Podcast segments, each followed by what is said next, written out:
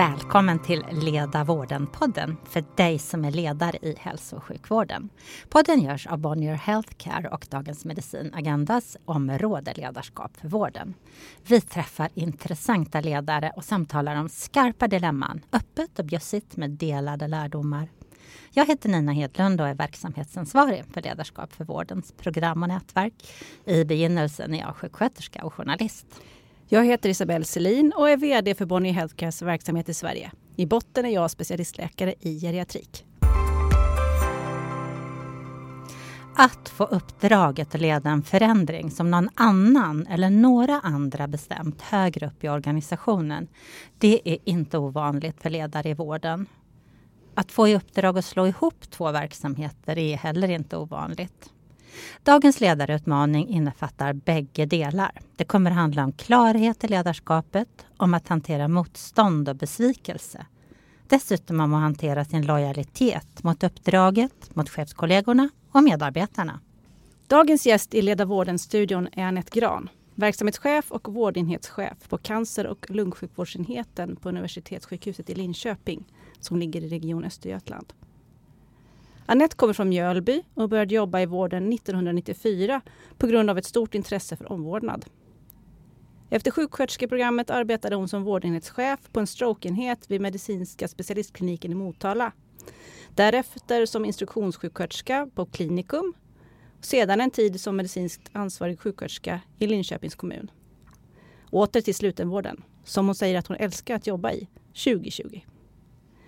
Sommaren 2023 har Anette just avslutat en kurs vid Umeå universitet i ledarskap och yrkesmässig handledning i omvårdnad. En engagerad ledare som uppmärksammats. Hon blev en av finalisterna i Vårdförbundets nationella pris Årets vårdchef 2022 ur motiveringen. En stark ledare som har lyft fram omvårdnadsvetenskapen och i en konservativ sjukhusmiljö lyckas ersätta hierarkier och stuprörstänkande med ett personcentrerat arbetssätt. Varmt välkommen Anette till vår studio. Vad roligt att du har åkt från Linköping för att podda med oss. Tack. Hur mår du idag? Jag mår bara bra. Mm, fint. Nu ska vi prata om ämnet sammanslagning och jag tror att vi kör rakt på pudelns kärna. När du började som verksamhetschef på cancer och lungsjukvårdsenheten så hade det fattats ett beslut för ganska länge sedan. Vad var det? Det var att man skulle slå ihop slutenvården ifrån två olika kliniker och göra en klinik. Det här, den här sammanslagningen var ju också unik på det sättet att verksamhetschefen skulle vara ansvarig eh, för sjuksköterskor och undersköterskor men inte för hela teamet. Så läkarna tillhörde de vanliga hemklinikerna. Låter som ett klurigt upplägg. Ja, och det var inte bara läkarna utan det var också paramedicinare och mm. alla mm. som vi behöver för att ge den här trygga, säkra vården i team. När du klev in då för första gången på nya jobbet som du hade sökt själv, hur var, vad var det för stämning man kunde ta på inne i huset? Det var en väldigt god stämning och eh, jag fick ett, ett jättefint bemötande. Och jag tror också att man var ganska nyfiken på vem jag var. För man visste att jag har jobbat mycket med omvårdnad och har ett starkt omvårdnadsfokus. Det var nog först senare när jag började att efterfråga hur man hade upplevt sammanslagningen som jag började förstå att det fanns ganska mycket känslor kring den här sammanslagningen. Men hur gjorde du för att fånga upp det? Jag har nog alltid varit ganska öppen för att läsa andra personer. Eh, att se, känna, eh, vad man, att man kanske ibland säger en sak men man innerst inne kanske inte riktigt tycker så.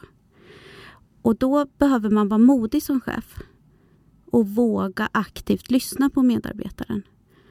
Eh, för att få reda på vad är det för någonting. Och jag tror att man ska vara medveten om att när man kliver på första dagen som chef så är man chef. Du har inte din medarbetargrupp, de ser inte dig som en ledare i vården.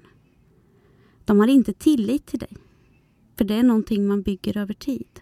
Hur menar du med att man inte ser dig som ledare? Ledare är en person man vill följa. Och eh, det behöver man jobba aktivt med. Utan att man ses som chefen? Ja, mm. först är man chefen. Okay. Sen börjar man aktivt att jobba med ett aktivt medarbetarskap och ledarskap. Och tillsammans så börjar man att hitta former. Att nå varandra. Att förstå varandra. Och kanske framför allt det viktigaste som jag tycker när man är chef och ledare är att, att jobba personcentrerat. Att försöka hitta alla medarbetares styrkor. Men också hitta vad är viktigt för den här medarbetaren att utveckla? Och framförallt eh, att behålla varje medarbetare i vården i någon form. Ja, men behöver... det behövs ju verkligen. men du, när, när, du började då liksom gräva lite och, och lyssna aktivt som du säger, vad var det som kom fram då? Det som kom fram var att man inte kände sig lyssnad på. Man kände att man inte hade varit delaktig i beslut. Eh, och flera uttryckte faktiskt en sorg över att man inte tillhör den kliniken som man tillhörde förut. Så det är många delar man behöver aktivt jobba med som chef när man slår ihop en verksamhet.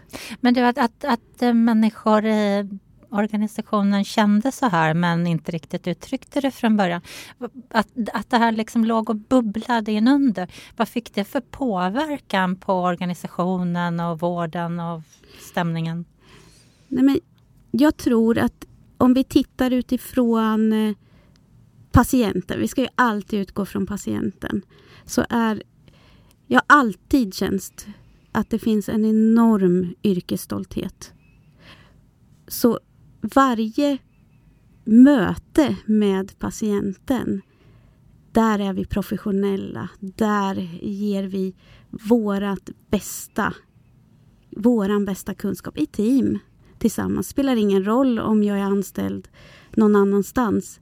Där har vi samma fokus. Att den här personen ska få den bästa tänkbara vården av oss under den tiden man är här. Jag tänker att även om, om alla är professionella så mm. som du säger och, och är i patientmötet. Att det, att det liksom inte märks där.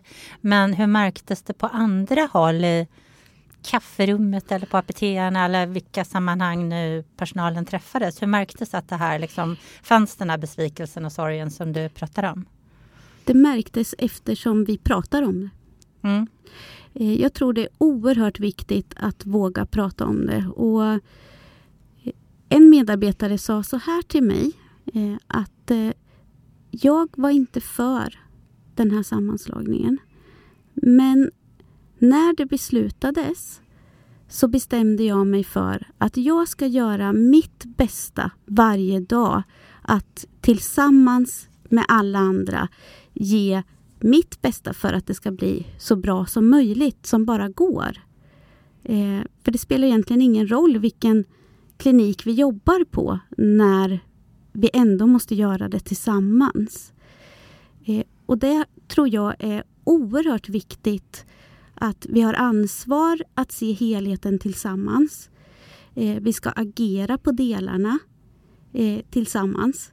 Eh, och här kan jag se att det finns skillnader i om man har förmågan att kliva upp och tänka att jag ska göra mitt bästa för, att, för helheten. Eller om man uttrycker att man gör sitt bästa för helheten men kanske inte gör sitt bästa ändå i delarna. Men det, det, som du beskriver är liksom ett optimalt synsätt att se på förändringar, mm. att man gör det bästa av situationen. Men överallt i alla organisationer, företag, så finns det alltid människor som stannar kvar i liksom motståndet och fortsätter vara arga och bittra eh, och känner sig överkörda då, som det uppenbarligen var i det här fallet. Hur, hur jobbar du med ledarskapet i de situationerna med de personerna och känslorna? Nej, men dels handlar det ju om att eh, att man får sätta ord på sina känslor. Att man blir lyssnad på. Men här har jag också uttryckt eh, eller observerat att eh, jag ofta har fått förklara att bli lyssnad på är inte samma sak som att man får som man vill. Och det är många som inte skiljer på riktigt. Eh, jag säger ibland, har ni framfört det här? Ja, har ni, har ni pratat om det flera gånger? Ja. Och ändå fattar man ett annat beslut? Ja. Har ni då blivit lyssnade på? Nej. Mm. Eh, och det tror jag att vi kan bli bättre på i vården, att faktiskt prata om. Att bara för att man blir lyssnad på är inte det samma sak som att jag kommer få som jag vill. Du, eh, nu måste jag bryta in här lite för att alla vet ju att det är för många väldigt stressiga dagar. Mm. Mycket på grund av bemanningsproblem. Och så. Hur gör du för att få tiden till att lyssna och prata och liksom ta upp saker till ytan på det sätt som du beskriver? Eh, jo, eh, när jag jobbar som vårdenhetschef så ser jag till att jag... Vi har möte klockan nio när jag träffar hela teamet. Och det vill säga inte bara medarbetarna som är anställda på min klinik utan även medarbetare från andra kliniker.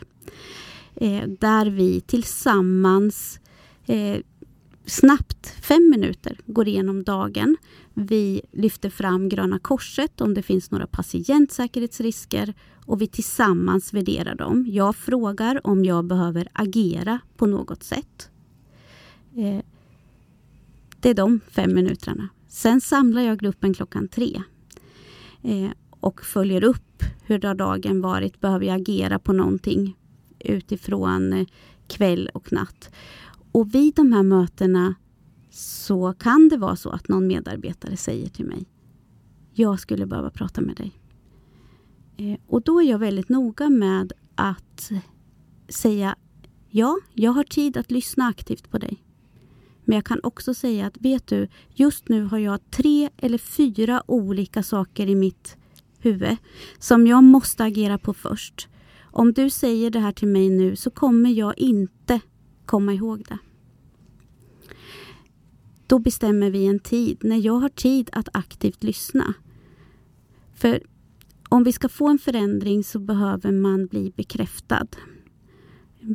Man behöver, jag tror det, det som man ibland kanske eh, misslyckas med som chef är att man inte aktivt lyssnar. Eh, man tar samtalet i korridoren och sen har man glömt bort det här och medarbetaren går och tänker när ska jag få återkoppling? Och den här återkopplingen kommer aldrig. Eh, genom att, att ge tid så får man tid. Jag har förstått att det här liksom har varit ett, en långdragen process där, där, kring den här sammanslagningen. Vad är det för dig eh, eh, som har varit allra svårast, som du har fått liksom kämpa med? Nej, men det svåraste har nog varit att det har funnits en och kanske finns än idag, eller det finns idag också, en, en besvikelse. Eh, och jag precis som jag sa så, så behöver man, först är man chef, och sen blir man ledare och sen bygger man tillit. Eh, och jag tror att tilliten fick en törn. Eh, och här jobbar vi aktivt, alla chefer och ledare och också medarbetare, att försöka hitta tillbaka till tilliten. Men det där handlar väl också om, om lojaliteter åt olika håll. När du har lojaliteter uppåt i organisationen och till cheferna under dig och medarbetarna, patienter och anhöriga. Hur tycker du eh, att du har hanterat det? Vilka lojaliteter har varit svårast i den här situationen? Ja, alltså, svårast tror jag att, eh, att hantera är nog att eh, man, man vill gärna vara man har en stark professionslojalitet. Eh, man har en stark eh, lojalitet emot... Ni vet, idag så är ju vården så högspecialiserad. Vi är otroligt duktiga inom vårt område. Och eh, de verksamheterna som jag är ansvarig för är ju lungmedicin och onkologi. Eh, och i sammanslagningen så, så hade man har uppfattat, medarbetarna har uppfattat att man ska jobba på båda sektionerna. Eh, och att det blir liksom som man ska, man ska eh, för att uttrycka ett, ett ord, bli mer robust. Men när man har hög, högspecialiserad vård så innebär ju det att man har en spetskompetens. Och den spetskompetensen är jättesvår att hålla i två så skilda verksamheter. Och jag tror det var det som var svårast att hantera, att man var rädd för att man skulle behöva jobba på en enhet där man inte... Det krävs spetskompetens som man inte har. Um, du hade ju jobbat som ledare i olika sammanhang innan du kom till den här verksamheten. Men vad är det allra viktigaste som du har lärt dig? Och kanske lärt dig av misstag du har gjort under de här åren? Jag tror att det viktigaste jag har lärt mig är att, eh, att inte springa i beslut.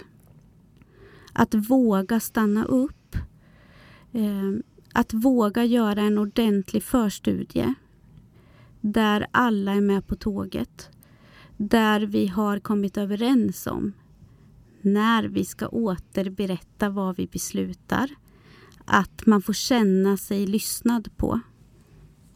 Och att man förklarar att det är inte samma sak som att det blir så.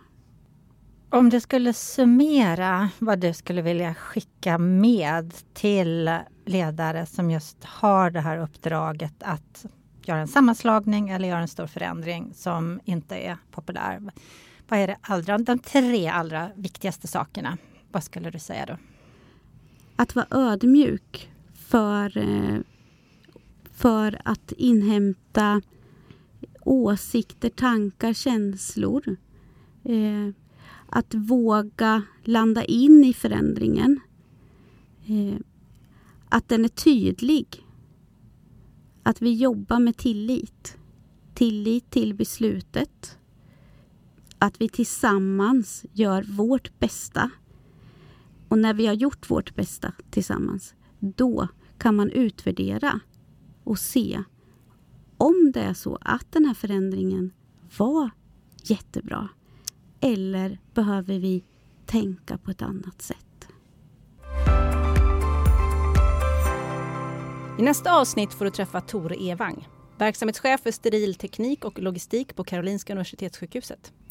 Han berättar om att styra upp en verksamhet med grava problem och om att komma in som ledare i hälso och sjukvården från en annan bransch.